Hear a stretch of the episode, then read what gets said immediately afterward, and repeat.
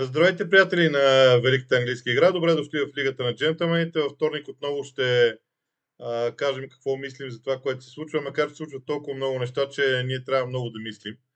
Обаче, все пак, най-близко до нас във времето беше дървито между Ман Юнайтед и Ливърпул. А, как да обясним тази победа на Ман Юнайтед, макар че всички я свързват по-скоро с мотивацията, отколкото с нещо друго? Твоето мнение? Ами то може да има сто различни обяснения. Естествено и страстите бяха много високи. Не, не говоря само за протестите, а по принцип а, и самият Тенха, който си изпусна езика, така да се каже, след това в пресконференция с, а, с участие на живо в Sky и прочее и прочее. Значи напрежението очевидно при домакините е било голямо. И беше нормално да е така след наистина кошмарния старт за сезона. И сега изведнъж, сякаш от никъде за повечето наблюдатели, идва тази победа и то в най-голямото английско дерби. А, аз бих казал така, колкото а, на Тенхак и на неговите футболисти му се получиха нещата, толкова вина имат и самите Ливърпул, защото а, с това, окей, вече всички са наясно. Две точки от три мача е крайно далеч от стандартите и изобщо от, вероятно и от битка за титлата, въпреки че сме толкова в началото. А, отбора на, на, на Клоп, дали заради контузиите, аз бих ги сложил като една от основните причини, особено контузията на човек като Тиаго – в средата на терена. И веднага ще дам пример, ако Тяго е там, смисъл Хендерсън няма нужда да седи централно и да, да се опитва и той да бъде, така се каже, креативен халф, а може да си стои вдясно и да, под, както се казва, да подкрепи и да дублира тренд Александър Арнолд, който вчера, между другото, се видя, че критиките за играта му в защита наистина са основателни, защото особено Еланга по неговия фланг в общи линии а, както се казва, беше сам през повечето време. А, това е само пример нали, за нещо, което не функционира при Клоп. А, втората причина от страна на Ливърпул ми се струва, че и тя е свързана, разбира се, с първата. А, това е м- то не е твърдоглавие, по-скоро съвсем, така да се каже, концептуално мислено от страна на Клоп. Ние го споменахме и миналия път. Тоест, а, той казва, аз ще купа играч, само ако той е точният, подходящия играч съответно а, за съответния пост в Ливърпул, а не просто сега той не спомена други отбори, ама ние знаем как става и даже в момента го наблюдаваме в Челси. Смисъл, а, изведнъж се озоваваш с хубаво е да имаш, разбира се, дублиране и покритие, обаче изведнъж, примерно, идва възможност да се купи Марко Корела, купуваш Марко Корела, въпреки че ще инвестира в Бенчи Уел преди това. А, така че и това в някаква степен а, изигра роля. Изигра роля факта, разбира се, че а, Дарвин Нунес беше наказан заради червения картон и всъщност а, това до някъде улесни задачата на Лисандро. Лисандро, който сякаш а, друг човек беше влязъл в кожата му. Изведнъж вчера почти всички направили специално клипче, т.е. всички отигравания. А, нямаше грешно, т.е. сякаш друг защитник. Той сега с вчерашния матч показва, защо Тенхак му гласува такова доверие и се дадоха толкова пари. И за съжаление на Хари Магуайер, нещата все повече отиват към, според мен, за бъдеще, към Лисандро и Варан, като двойка централни, централни защитници. А, сега има и други, разбира се, и Маласия в ляво отбеляза прогрес. А, Джейдън Санчо не само заради чудесния гол и той в общи линии сякаш се събуди за живот, също в някаква степен може би въжи и за Рашфърд, но най-вече от страна на Ман Юнайтед. Аз всъщност, извинявам се, трябваше да довърша за Ливърпул. В смисъл, Фирмино не беше това, което беше някога, така да се каже. И като пресиране, и като а, владеене, като пипане на топката, ако щеш и прочее и прочее. Тоест, отпред се оказа, че Ливърпул, освен, че имаха затруднения въобще да организират каквито и да било смислени атаки без креативен хал в случая Тиаго, се оказа, че а, Дарвин Нунес изведнъж започва да става ключова покупка. Защото А и разбира се, естествено, да не забравим, че а, сега по-отявлените критици на Ливърпул, включително техни фенове, които разбира се са недоволни от това, което виждат от началото на сезона, казват, че е нещо от сорта на ето, че Садио не е бил незаменимия в атаката на Ливърпул. Което разбира се, може би е малко пресилено, но истината е, че почти нищо не функционира така при Ливърпул, както а, поне сигурно 4, от 4 сезона сам с надграждане а, сме ги виждали да играят. И съответно да се върнем на Юнайтед. Юнайтед пък високо пресиращия и мотивиран Юнайтед изведнъж се оказа, че както и самия Тенха каза, аз ще спеста, разбира се, нецензурната дума, която възмути Скай, но ето, че те наистина могат да играят в футбол, тия момчета. И, и, и, и то така и се оказа. Сега, разбира се, това налива страшно много вода в мелницата на а, антироналдистите, да ги, защото пресирането наистина е на съвсем друга динамика. Пресата изобщо на Юнайтед, когато, когато Роналдо не е на терена в централна роля. И, и това до голяма степен ам, вчера реши матча в тяхна полза, според мен поне. Това са моите първи така пресни все още до някъде а, да ги наречем бележки върху вчерашния матч, но сега ти кажи твоите. Ами, аз а, първо да кажа, че това, което гледах от Man вчера, вече сме го виждали в изпълнение на Оле Гунар да. Солскяровия Man United. Тоест, а, аз се колебая и двумя и съм раздвоен много сериозно между това дали наистина Тенхак измисли нещо ново или а, това е добре изпитаната рецепта на Солскияр и честно казано клоня към а, рецептата на Солскияр, защото начина по който беше подреден Юнайтед, начина по който биеха, защото те не биеха високо а, противника, бяха подредени в изключително добър среден блок. Това е а, априори това, което Солскияр правеше. Второто, а, движението на топката по вертикалата е а, изключително лесно да се види и да се сравни с това. Тоест, няма нищо лошо в това Тенхак да използва един печеливш модел. В никакъв случай. А, няма нищо лошо. Въпросът е какво прави след това, защото рано или късно на Маринет ще се наложи да играе с топката. И когато те трябва да играят с топката, тогава идва проблема. Колкото до Ливърпул, а, аз имам чувство, че този отбор а, прекалено много мисли за себе си, че е, че е силен. Тоест, в, в, в, в играта на Ливърпул прозира посланието, абе, ние сме много силни. Ние сме страшно силни и ще ви биеме. Ако не сега, след 15 минути. Ако след 15 минути не стане, още 15 минути има и ще ви биеме. А, това нещо а, в такива дербита не може да работи, но трябва да кажем и още нещо. А, Ливърпул все пак беше без 9 основни човека, което а, не е маловажен фактор. Така че аз очаквам те първа някаква реакция от а, Ливърпул на Юрген Клоп. И това, което аз очаквам да видя, между другото, днес сутринта се заговори много сериозно, че Марионет ще прави последен опит да привлече Франки Дейон, което значи, че Тенхак наистина си е дал сметка, че с топката на него му трябва друг тип играч. И ако приемем, че Каземиро, Ериксен, Де биха могли да са в центъра, Бруно да е някъде по-напред, в ляво или в дясно, тогава разиграването на топката става различно. Една дума само за плана на Ливърпул. В Premier League Talk Show съм го разработил като, като графика. Аз ще направя такъв анализ с графика и в утрешния ден, тук в Лигата на джентълмените, защото имам възможност повече мачове да говоря. Но идеята на Клоп да направи ситуация петима на трима в средната част на терена се осъществи Проблема е, че топката не върви между тези петимата от Ливърпул. Позиционно те са там, топката не върви, което е много обезпокоителен факт за мен в цялата тази работа.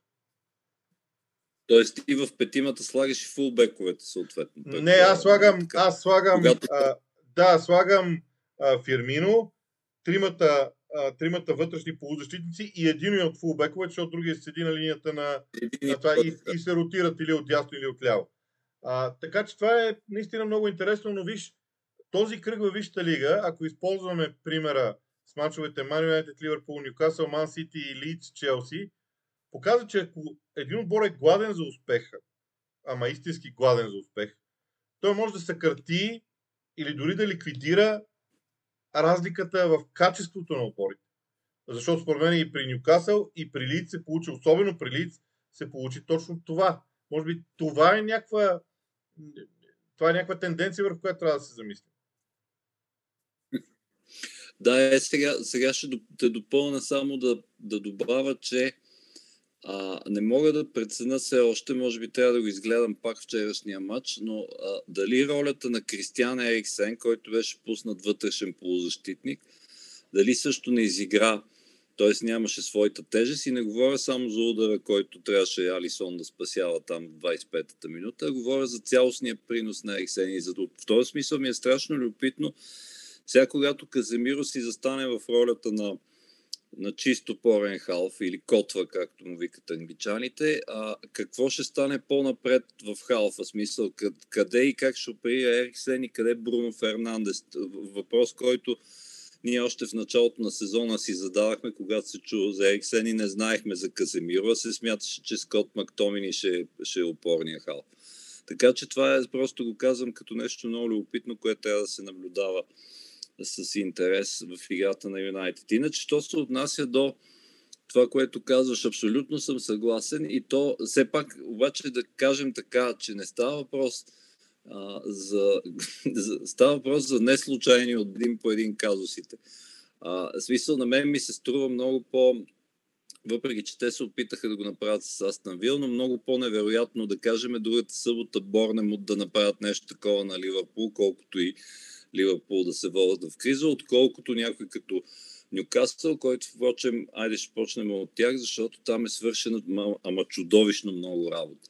Като почнем от а, защитата, където Дан Бърн и Свен Ботман все повече и Фабиан Шер започват да се чуват, както се казва, а, минем, разбира се, през а, уингбековете и най-вече видяхме Трипиер на какво е способен, въпреки че той е способен и на други неща, както се видя, смисъл за малко на малко по-груби действия. А, и най-вече тук трябва да изтъкна ролята на двама футболисти в халфа. Първо, Жоелингтон, който отнесе всичките хули на света след за тогавашния преди 3 години или 4 или беше, забравих, когато дойде като най-скъпата покупка при режима на Майк Ашли – а, и всъщност беше пробван и като крило, като, най-вече като централен нападател и, и прочие, и прочие. Той в нито една от тези роли а, не се разбра защо бяха похарчени тия пари. И сега изведнъж виждаме Жоелингтон, който в случая Еди Хал би трябвало, може би, да бъде поздравен, който му намери позицията, т.е. малко по-напред и по-вляво в халфовата линия. Но другия ключов футболист, то не, не случайно в момента се говори за интерес от от големи и други големи отбори към него, въпреки че дойде едва през зимата, е Бруно Гимараеш.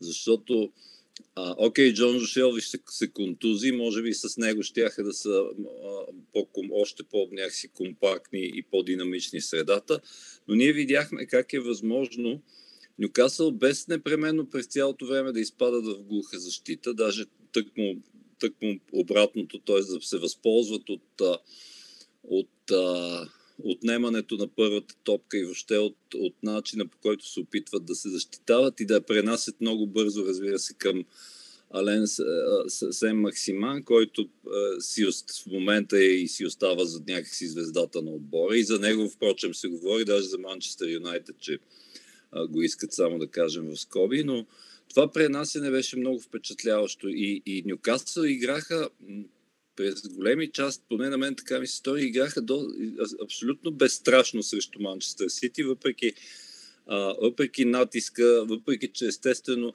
някакси още като стана 3 на 1 и, и човек си казва, оф, то още е 60-та минута да не бързаме, защото тия машини от среща ще измислят нещо и те го измислиха в крайна сметка.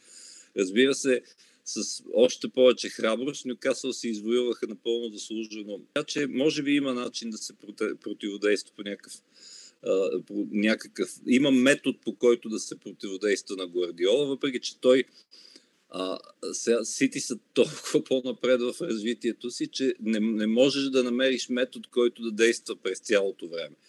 И втори ред на мисли идват техните душмани, би ги нарекал от миналия сезон, Кристал Палас отиват на Етихад в събота, така че това, там ще е много любопитно да, да видим какво ще се случи и дали, дали самото развитие на Палас, което е още по-чувствително при Виера, дали ще им създаде някакви проблеми. Да, а, сега при Масите има едно усещане, а, то при мен е малко подобно на това, което прави Ливърпул.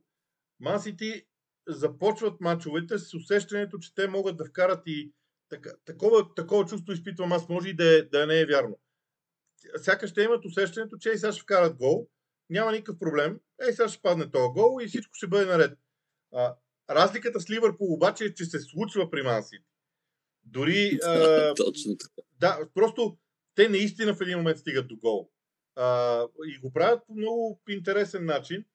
А, така че там е, там е много сериозен а, казуса как да се противодейства на тях, защото Нюкасъл игра уникален матч във всяко едно отношение. Аз само ще добавя да. нещо, че а, това, което Гвардиола е измислил, за да, а, за да даде възможност на Дебройне и на Холанд да са близо един от друг, започва да, да е много бързо беше проучено от а, другите отбори. И това, което Нюкасъл правеше по крилата, беше много, много важно. Така че ще видим дали ще го, дали ще го а, повторят и другите в крайна сметка. А, кажи обаче за Лици Челси, защото а, аз коментирах матча и трябва да кажа, че за първи път изпитах усещането, че това вече е отбора на Джеси Марша, не на Биелса.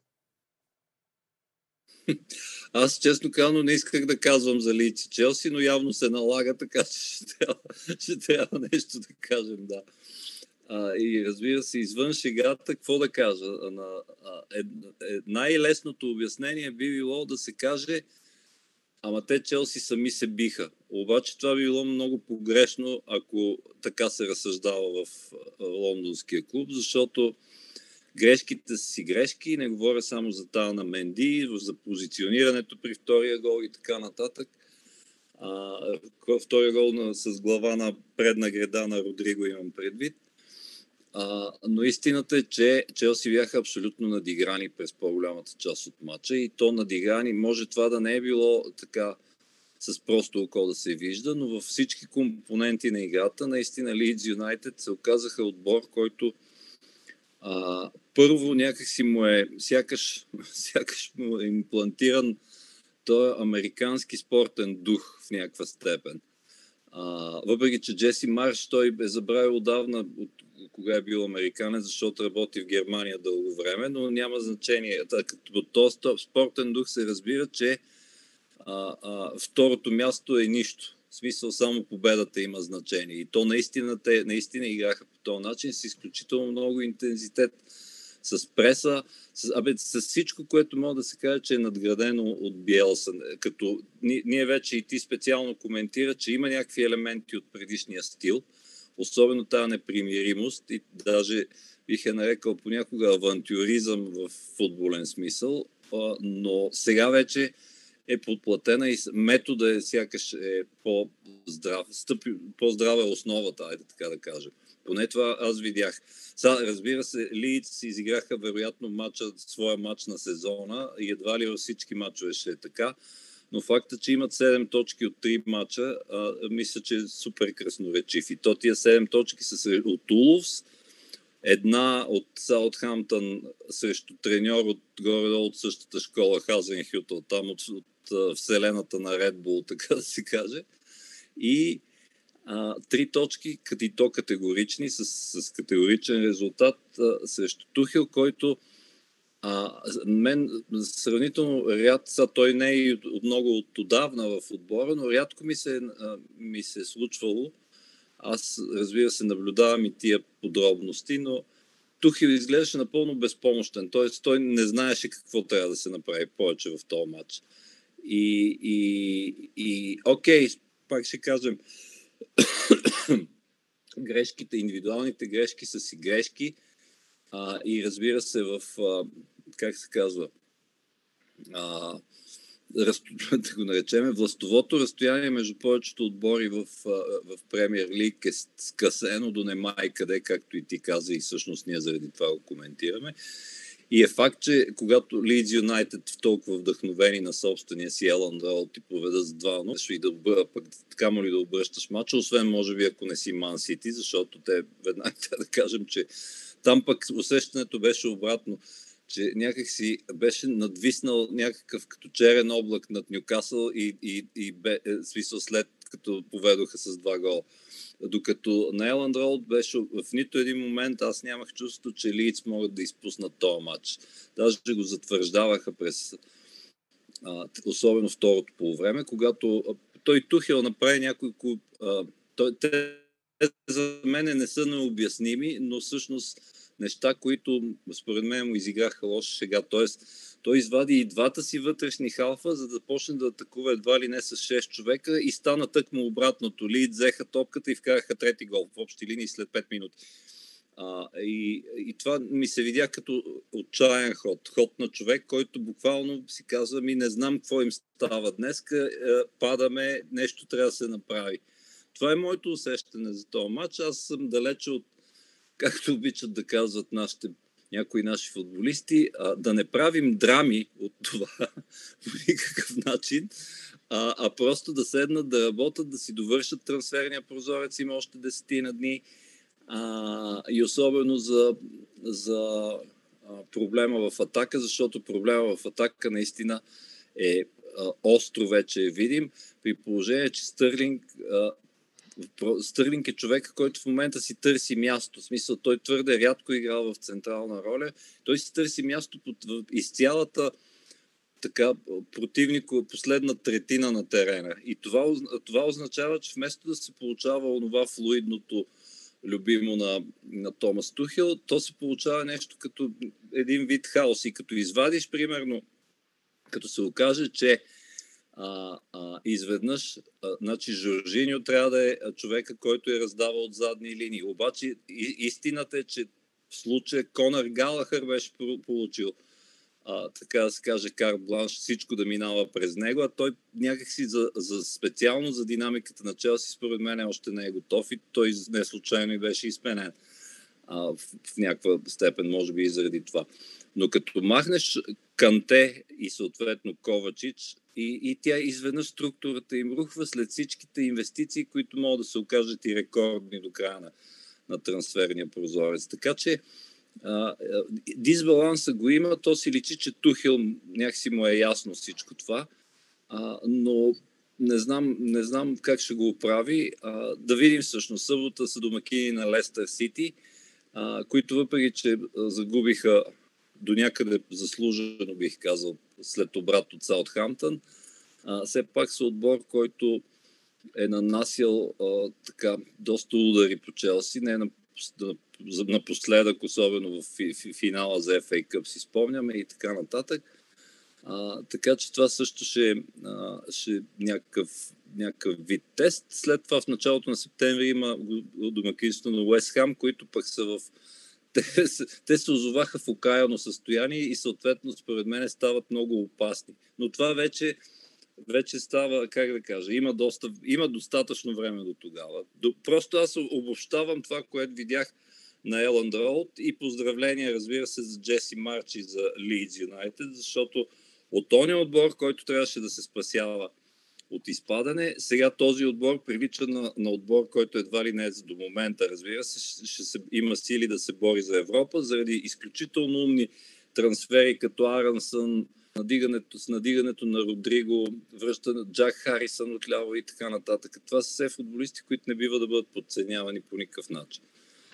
Аз само ще допълня, допълня имената на Марк Роха и на Тайла Радъм, защото в да, центъра ме впечатлиха да, изключително. Да. Просто начина по който те диктуваха центъра беше а, много впечатляващ. Уест Хем обаче стои последен, без точка. Ти каза, че там нещата се развиват кошмарно. Едната теория е, че Девид Мойс има нови футболисти, на които обаче не бърза да гласува доверие. Твоето обяснение какво е за Уест Хем? Ами, айде да кажем, че в някой от срещу Ман Сити да кажем, че нямаше как. След това да кажем, че нямаха късмет срещу Форест, например. И то наистина си беше така. Обаче сега вече става с след това, което им се случи е, и то по категоричен, бих казал, начин с Брайтън като техни гости, мисля, че вече можем да говорим за някакъв системен проблем и то е нещо такова, каквото ти казваш. А, интеграцията на Ной, между другото, то предстои, предстои всеки момент Емерсън Палмиери от Челси ще стане техен ляв бек. Ето още нещо, което вероятно ще спорят с Арен Кресуел за тази позиция, кой да е титуляр и така нататък. А, а, и най-вече, вероятно, става въпрос за, за Джан Лукас Камака, защото той изигра първите два мача с Михаил Антонио и с Камака втория път на смяна. Тоест, а, да видим дали, както се казва, да видим дали въобще ще може по някакъв начин да ги интегрира а, футболистите, за които става въпрос и най-вече какво ще направят дока на трансферния пазар.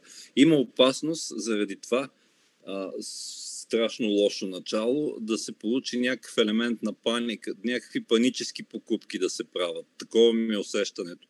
Въпреки, че там бюджета, разбира се, е доста по-различен, отколкото в отборите от, да кажем, от топ 6, че и някои от топ 10.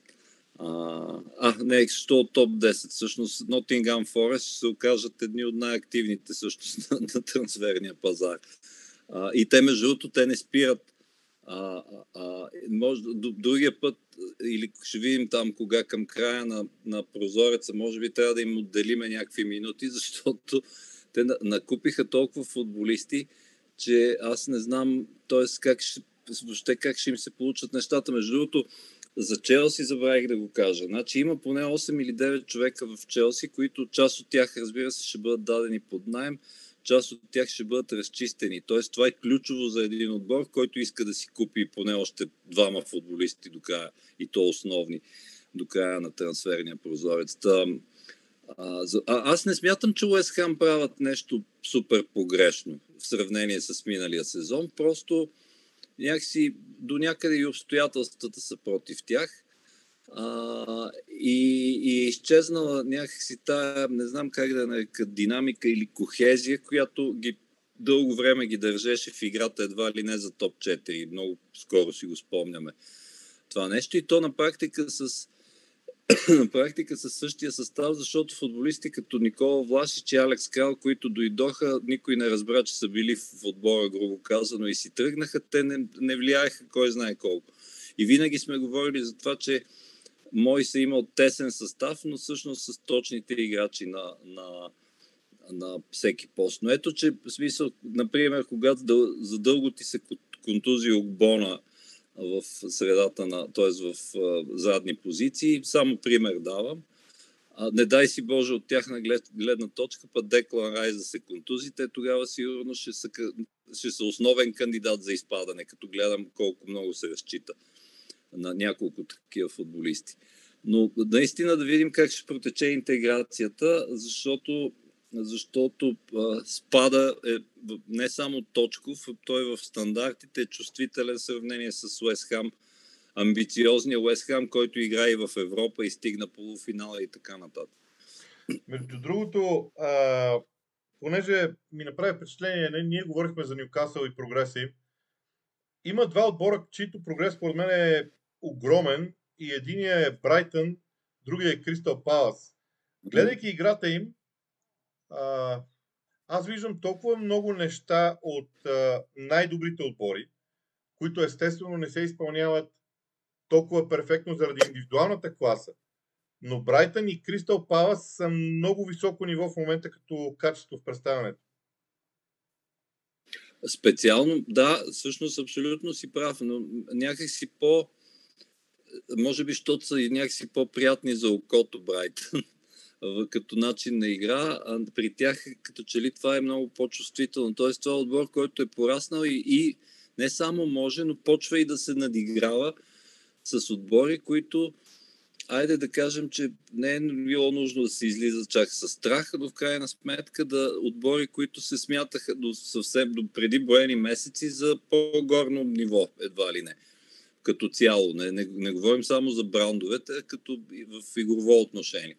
А, обаче Грем Потър направи аз ще ти кажа даже нещо, какво си мислех вчера. Аз си мечтая, но това за, съжаление няма как да стане. Аз си мечтая Грем Потър да стане треньор на английския национален отбор. Това е моята мъничка тайна мечта. Тя, разбира се, за световното в Катар няма как да се случи, но, но според мен този човек има потенциала и го показва да такъв начин да развива игрово един отбор. И то с футболи... Значи вече го казахме. Изчезват ти двама основни футболисти, на които ти се крепи цялата конструкция. Кокорея и особено и Бисома в средата на терена. Ти не само изтискваш от Макалистър и от още няколко човека максимума и всъщност дори в някакви моменти заиграваш още по-флуидно, отколкото си го правил с споменатите. А, а, и съответно, въз, както се казва, раждаш за нов живот такива като Белбек, като а, Леандро Тросар, който е чудесен по лявото крило, а доскоро можеше да мине за по-посредствен футболист. Да не ги изброявам всичките. Ето Адам Уебстър, например, изключително развитие. Не случайно се говори, че той бил резервния вариант на Челси, ако с Фуфана не се получат нещата за защитник. А, и така, но всичко, преди всичко е за изтъкване, разбира се, работата на Грам Потър и точно неговия вид а, футбол. Докато при Палас, т.е. при Брайтън, като изглежда малко по-изненадващо това, въпреки че имаше. Стабил. Не съм особено изненадан, защото това, което сега гледаме, в някаква степен, не в някаква, даже в голяма, беше положено още миналия сезон. И, и тогава, когато с тебе си говорихме, нали, в Англия се чудеха, ама са Виера знае ли какво прави или просто опипва и, и пробва нещо да види как, какво ще стане. Оказва се, че знае какво прави и има много ясна, ясен игрови облик вече в, в този отбор. Включително това, значи това в последните, не знам колко, 10 на, поне в 10 на 15 години, това е отбор, чиято философия при всички треньори беше ние не искаме топката. Ние ще играем, ще се опитваме да, из, из, да, да отмъкнем нещо на контри, каквото и да е. То, между другото, не знам, повечето зрители сигурно си спомнят, те през, айде де, коя беше, 2018 примерно, а, загубиха първите 7 мача, след което дойде дядо Рой и крайна сметка успяха да се спасат от, от, от изпадане точно с тази философия. И тя работеше дълго време. Сега Виера се опитва и вече успява в някаква степен да ги научи на, да го наречем по-грубо, по-модерен футбол. Какво да правят с топката в средата на терена, как да пренасят между линиите, все някакви елементи, които, без които, особено в Премьер Лиг, ми се виждаш загубен. Не, че те ти гарантират непременно нещо специално, но пък Палас започват вече като отбор да го... И то се видя с Ливърпул, между другото. Като отбор да, го, да, да проявяват и склонност да, към това да си вярват, че да контролират матча, което ми се вижда все по-важно а, като елемент от съвременния футбол. Ако искаш ти допълни. Ами, аз това, което ще кажа, е, че на мен Палас ми харесва дори повече от Брайтън, а, заради по-добрите индивидуалности. При Брайтън е то може би няма такова нещо.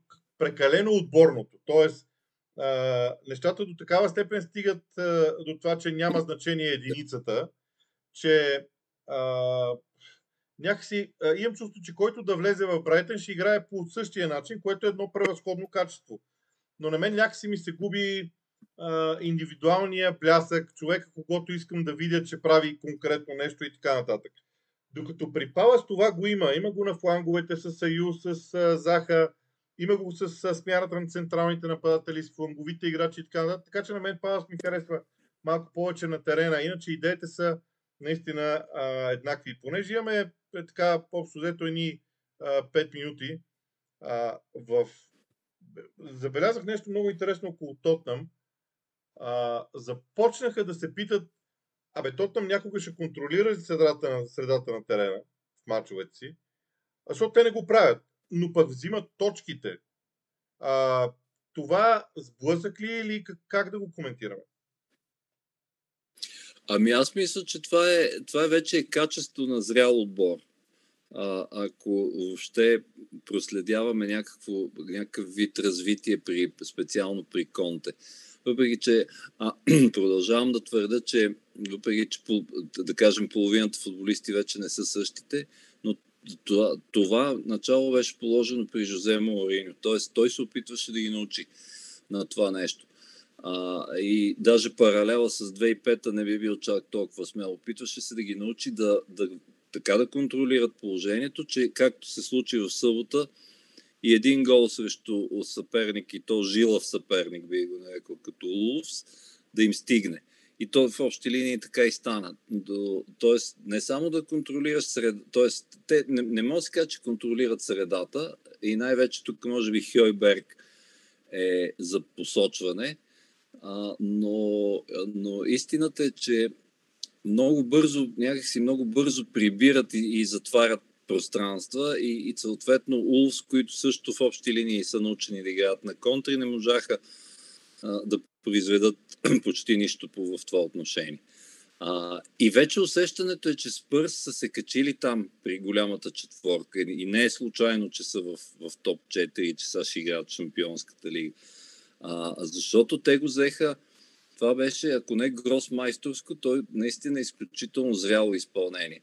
А, и даже пред, в някаква степен предвидимо. Тоест, ще дойде, ще има поне едно положение за Хари Кейн и той най-вероятно ще го вкара. И то така стана, крайна сметка. Но наистина по-впечатляващо е, защото те не блестяха в кой знае какво. Впрочем, те и срещу Челси не блестяха, но там беше по-различен казус, да кажем.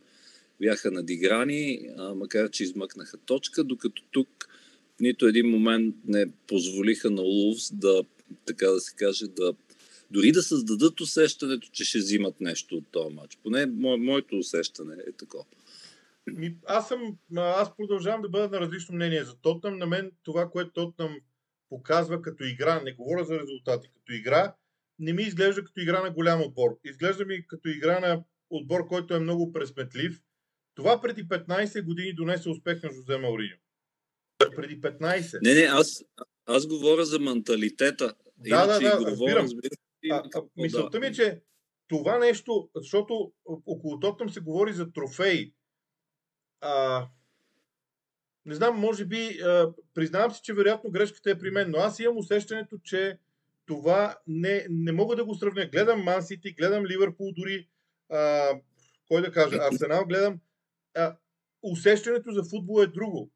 А, и това нещо ме кара да, да съм скептичен към това, което Тотнам показва. Не защото е Тотнам и, и аз съм фен на, на другия отбор. Просто съм скептичен към типа футбол. Аз бях скептичен към този тип футбол, който и да е а, така треньора, който да го, да го практикува. Така че, не знам, ще видим. Ще, ще е интересно и всичко това. Буквално минута, минута и половина ти давам за Фулъм. А за Арсенал няма ли, имаш ли, не можеш ли да пуснеш едни такива заря, примерно, заря да има в, в записа? Ами, аз мятам, че, аз мятам, че Арсенал има следващите 4 мача да доказва а, някакси много е лесно да стигнеш до тези 9 точки, но смятам, че следващите 4 мача Арсенал трябва да докаже дали ще говорим за тях като кандидат, като за отбор кандидат за титлата, или ще слезе на по- по-низко ниво и заради това оставям този тип разговор за следващ път. Добре, и само понеже наистина имаме съвсем кратко време, а, много хубаво казваш Фулъм, защото в събота късния матч е точно Арсенал Фулъм, който а, специално Фулъм изглеждат като един от изключително важните тестови, да ги наречем, отбори, след начина по който се представиха и срещу Ливърпул, най-вече разбира се първия кръг и срещу Вулфс. А, а, и, а сега всъщност аз точно това си мислех и с това, нека с това да завършим ето го големият тест. Той на пръв поглед изглежда като много лесно взимаем, да го наречем този матч. Но истината, че прогреса в Фулъм и той продължава, защото продължават да се правят трансфери, прогреса в Фулъм е чувствителен и това предусещам, че може да се превърне в тежък тест за Арсенал. Аз също смятам така и смятам, че точно заради това е хубаво да говорим за тях другата седмица, защото сега вече те са от различна гледна точка. Сега са вече от позицията на отбор, който има 9 точки. Стартирал е прекрасно и очакванията към тях са други. Добре, с това, дами и господа, завършваме за тази седмица. Очаквайте ни и следваща. Разбира се и всичко в Лигата на джентълмените, което обикновенно правим от нас. Приятна вечер.